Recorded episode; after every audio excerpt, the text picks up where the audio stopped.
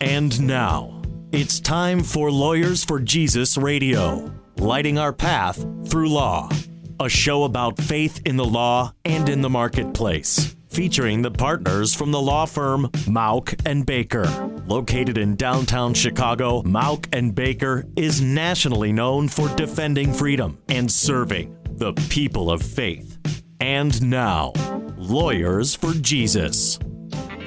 Hello, welcome to Lawyers for Jesus Radio. I'm Rich Baker, an attorney and a partner with the law firm of Mauck and Baker in Chicago.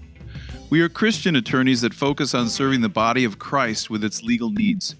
You can learn more about us by going to mauckbaker.com. That's M A U C K B A K E R.com, or call us at 312 726 1243. Follow us on Facebook and Twitter for news and info about faith and the law. We all know that the Bible calls believers to tithe, but are there other ways to demonstrate generosity in our lives? How can we be the absolute best stewards of our money when it comes to investing and planning for the future? Today, our guest is Doug Morrow, Executive Director of Baptist Foundation of Illinois, an organization that exists to help individuals, churches, associations, and institutions meet their charitable and financial goals. Their mission is to encourage believers to respond both individually and corporately to God's call to stewardship upon their lives. Doug, welcome to the show. Thank you, Rich. It's always good to talk to you and, and be in conversation with you again. Well, Doug, um, we're going to be talking a little bit about uh, the Baptist Foundation of Illinois and what it does. But I know your heart is a heart uh, to encourage God's people to give generously. Give us a little background about how all this is developed and and what that means. Sure, sure. Well, probably uh, I, I, would start with um, uh, I, I, think a helpful perspective around scriptural teaching. I mean, there are only there there are almost twenty five hundred uh, verses that deal with money and financial management and, and giving um, that's actually more than than than heaven, hell, and grace combined. I mean, it's just a huge, massive topic within within scriptures, and um, uh, in fact, about 16 or so out of the 34, 35 parables actually deal with that topic as well. And it's it's a little ironic because it, it occupies such a central place in Scripture but uh, oftentimes it's neglected in the pulpit. It's neglected in our conversations, and it's oftentimes regarded as one of the third rail topics that you really shouldn't talk about in polite company. Uh, well, you know, when, in, in, a sense, when you say that, um, you know, we we Americans think our money is our own, yeah, and yeah. Um, how dare you talk to me about my money? That's my business, not yours. Or right. we also think as Christians that somehow money and wealth are just dirty, and you can't really. Uh, mammon is is off topic, and anybody who yes. has mammon is is um, immoral. Right, right, yeah, and, and and that is that is such an irony when you consider all that Jesus talked about. In fact, one of the things I think that, uh, in fact, I was looking back at a prayer journal that I had written oh, probably a little bit more than a year ago, and it just suddenly dawned on me. Uh, if you take a look at, for instance, stories that are in Luke 18 and Luke 19, there's a reason. And of course, of course, you know, it seems like the older that I get, the smarter the gospel writers get, right? Um, and uh, I, I'm just amazed that when you look at Luke 18 and you see the story of the rich young ruler, for example, and you see him going away dejected because Jesus nailed him with his his thoughts about money. Right? It says he was he was wealthy, and Jesus said, "Well, sell all you have and give it to the poor," and, and he walks away rejected. And you get that famous line of, you know, who can go into, uh, you know, how tough it is for a rich man to enter the kingdom of heaven, and all of those things.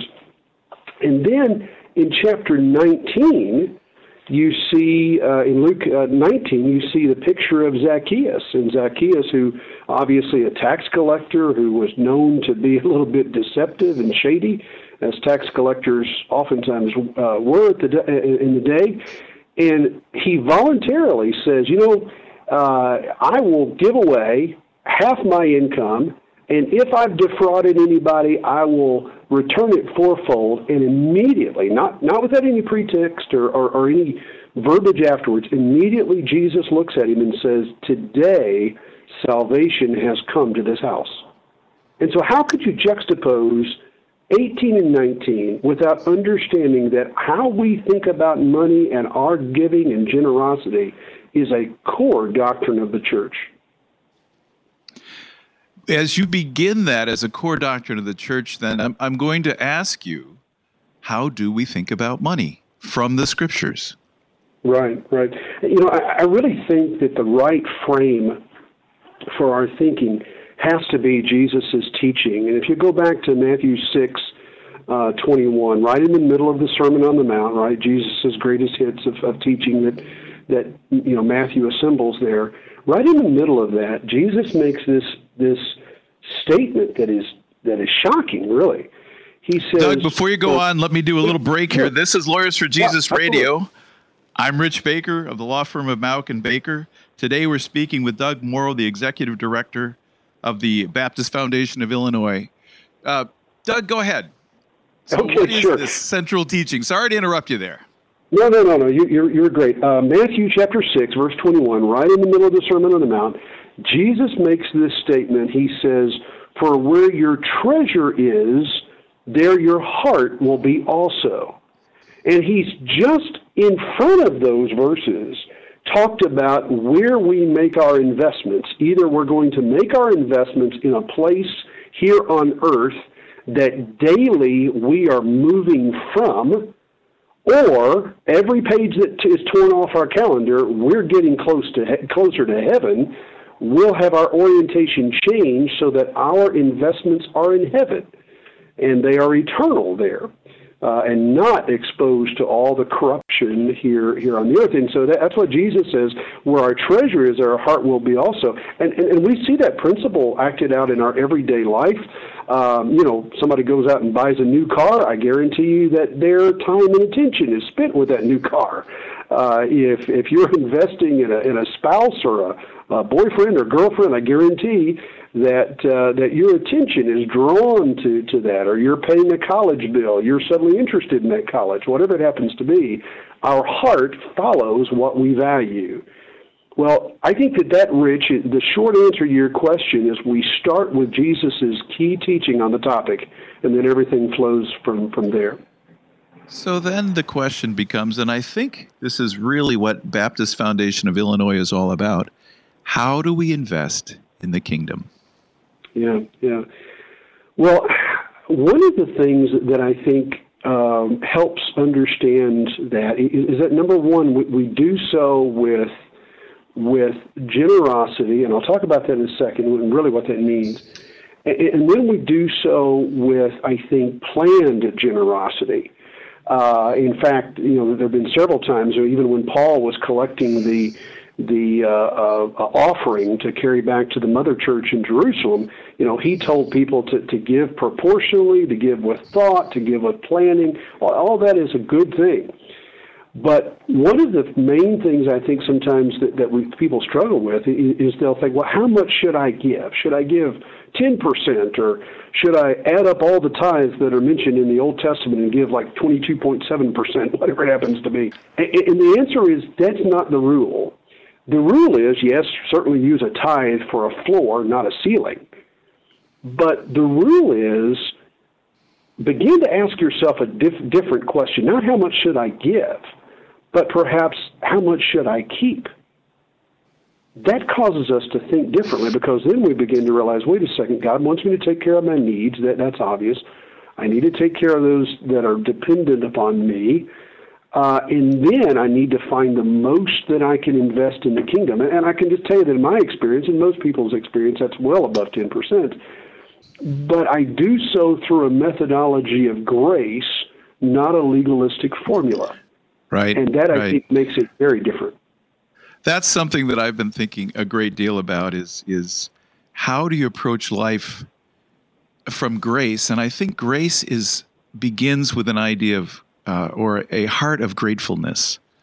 Um, it's not that I have to do this; it's I get to do this because God has been so marvelous to me. Lord, Oh, how on yes. earth can I show you? Oh yes, So, uh, that's exactly right. I mean, there's such a reason that, that the Bible leaders say God loves a cheerful giver, and that even in John three sixteen, right, the the, uh, the the anthem verse of the church that God so loved the world that He gave. Everything we do is a response to His generosity toward us. There's a scripture that says we love because he loved us first, and that's really the same Okay. principle I think working That's on this. That's exactly right. That's exactly right. All right, so so you're really getting close to all of us when when you begin to talk about how much should we keep rather than how much do we have to give. Um, so how do you go about answering that question?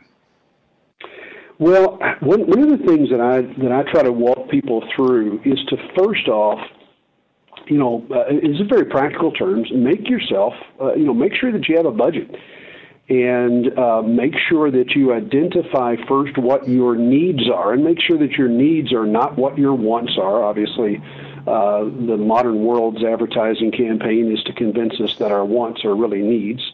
Uh, you know, it turns out that we really don't have to have what everybody says we have to have. Um, but first off, define your needs and define them honestly and carefully. Uh, All right, Doug, you mean I don't I don't need that Tesla? Are, you telling me? you really, you know, it, it, it, it, turns out you really don't. In fact, I oftentimes tell this this story. I, uh, my, my, my. Let me do this. school We're coming up on a Sure. break. So, right. coming up, we'll be talking further with Doug Morrow about the Baptist Foundation of Illinois and uh, providing practical help and resources to believers who want to serve God with their finances. I'm Rich Baker, and this is Lawyers for Jesus Radio.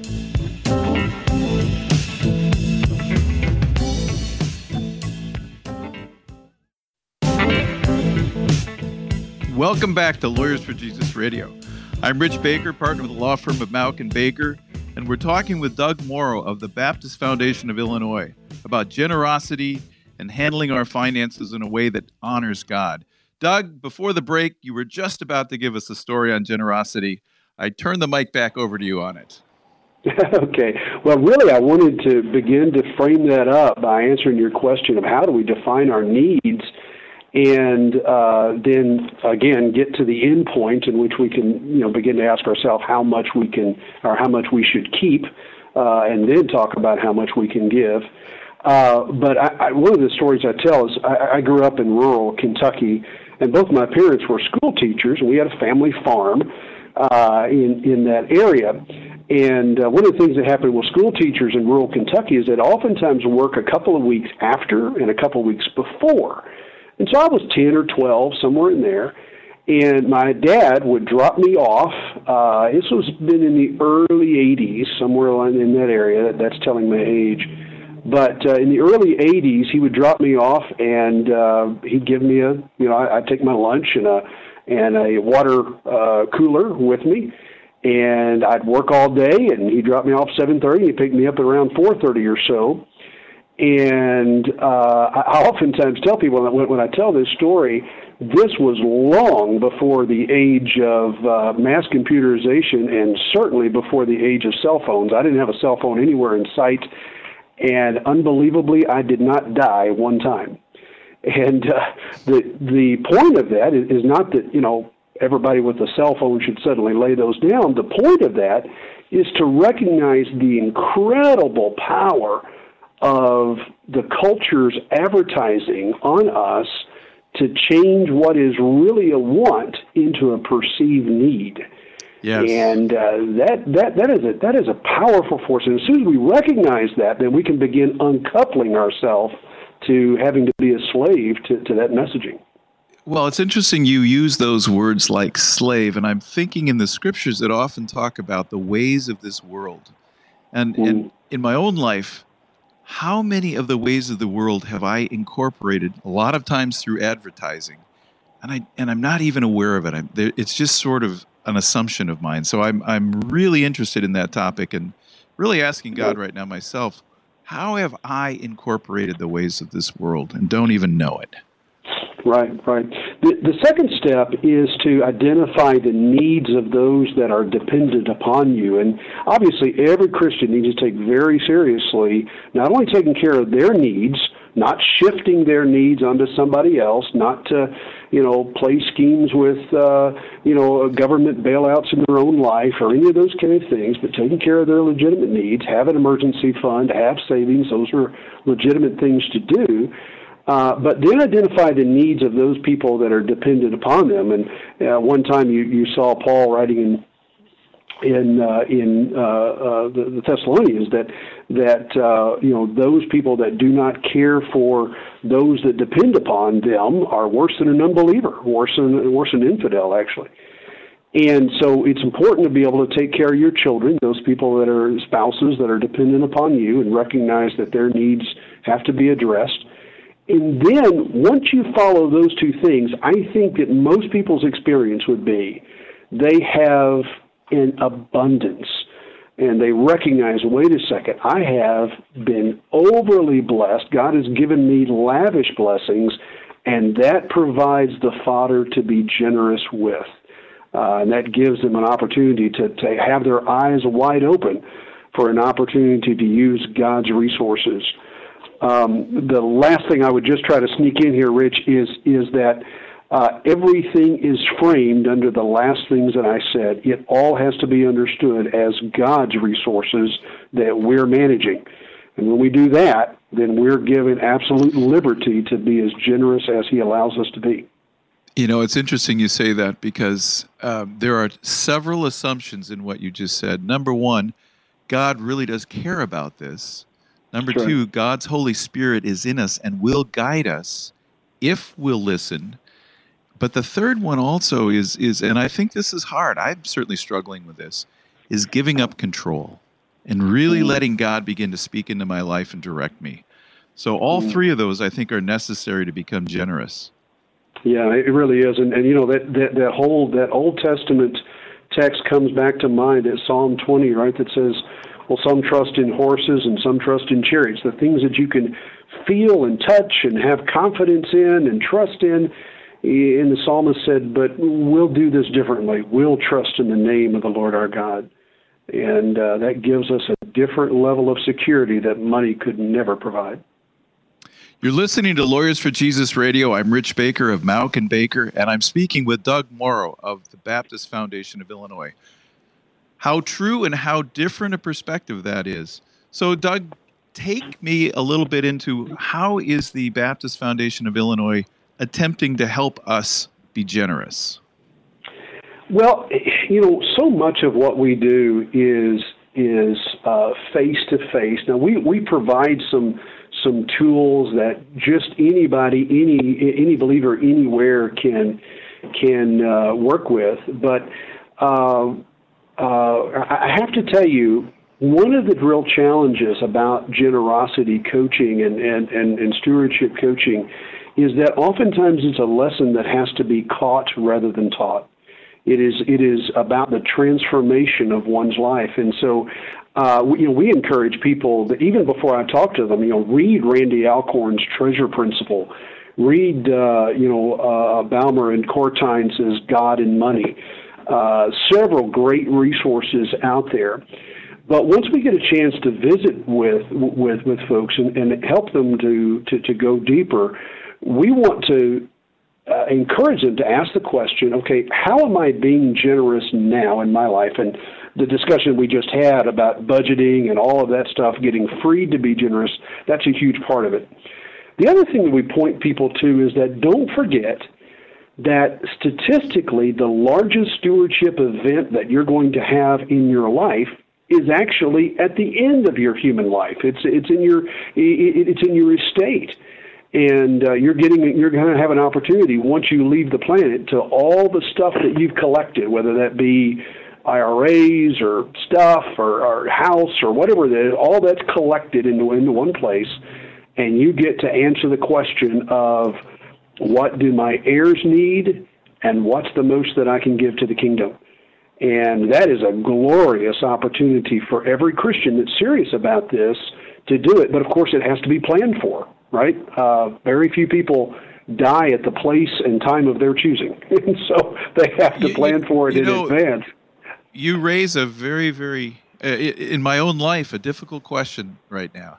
mm-hmm. how and and my wife and I don't see eye to eye yet on this, and we're working through it. Um, how much does my family need, and how much can I give to the kingdom?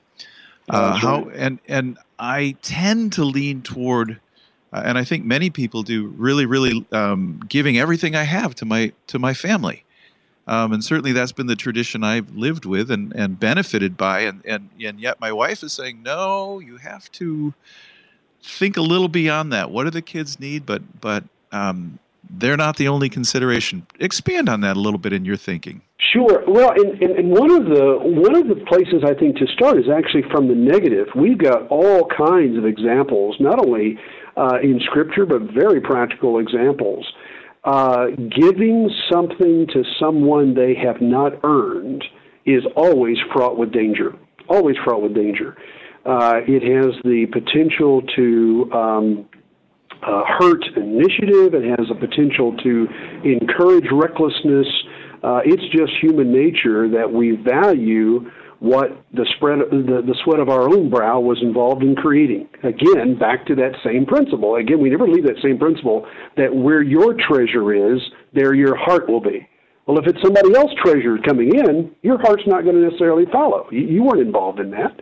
And so again, we, we, we tee up that, that, that key keystone teaching and it really does inform a whole lot of what we can think about wealth transfer. The other thing to keep in mind is that if God owns what you manage, recognize that what you're doing in a wealth transfer situation is transferring stewardship of that asset. That's a huge concept because it means that all the things that you're doing with God's resource is the next steward going to do that, and the next steward. Uh, how how are you assuring that they're going to be as generous as God is calling you to be? So those two principles, I think, help. Number one, uh, an, understanding that uh, you know where your treasure is, your heart is. Therefore, if you transfer your treasure to somebody else, it is by definition not going to be as valued. And then, secondly, uh, recognizing that that that that that transfer really means the transfer of stewardship to someone else. Uh, those I think are really guiding principles for, for teasing out the question of what are the needs of those that depend upon me and what can I invest in the kingdom of heaven. Doug, thanks for speaking with us today. I know that the uh, Baptist Foundation of Illinois and the principles you're teaching are not just for Baptists, they're for all believers. Um, how right. can people learn more about the Baptist Foundation of Illinois? Sure. Well, one of, one of the key key tools that they can do is actually just go to our website. Uh, it's Baptist Foundation IL, standing for Illinois, of course, Baptist Foundation IL.org. That's really the most uh, effective way for them to access phone and email and all those kind of ways that they can reach us more directly. That's fantastic. Doug, thanks again for speaking with us. If you have a legal need or a question and want the perspective of a local Christian attorney, contact us at Mauck and Baker. You can reach us at 312 726 1243 or at mauckbaker.com. That's M A U C K B A K E R.com. If you missed part of this show and want to listen online, go to mauckbaker.com forward slash radio. I'm Rich Baker, partner at Mauck and Baker, and this is Lawyers for Jesus Radio. Gonna have to serve somebody Yes, indeed, you're gonna have to serve somebody.